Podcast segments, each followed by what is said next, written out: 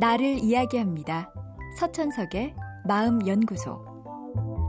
연말이 다가오니 이런저런 후회할 일이 떠오릅니다.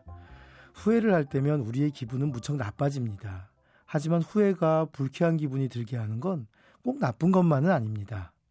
불쾌하기에 우리는 후회할 일을 피하려고 하고 보다 나은 선택을 하려고 노력할 수 있으니까요.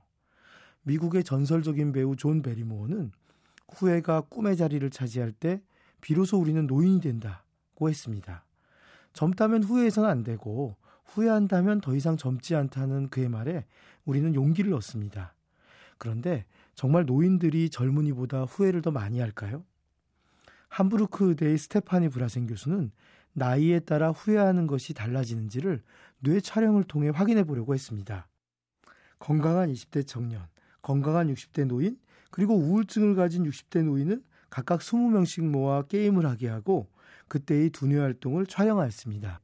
게임은 상자를 열었을 때 금괴 그림이 나오면 돈을 벌고 악마 그림이 나오면 그가 모은 돈을 다 잃는 단순한 게임인데, 금괴 그림이 든 상자를 열 경우에는 다음 상자를 열 수도 있고 이 게임을 그만둘 수도 있습니다. 참가자는 매번 상자를 열기 전에 금괴 그림이 있는 상자와 악마 그림의 상자가 몇 개 남아있는지 알 수 있어서 위험과 가능성을 예측할 수 있었습니다. 모든 참가자는 이 게임을 80번 하도록 했는데, 젊은 사람들은 초기에 돈을 모을 기회를 자주 잃을 경우 뒤로 갈수록 높은 위험을 감수하고 무리한 도전을 하는 걸 보였습니다. 반면 건강한 노인들은 경기 내내 비슷한 태도를 보였죠. 뇌 영상에서도 비슷한 소견이 나왔습니다.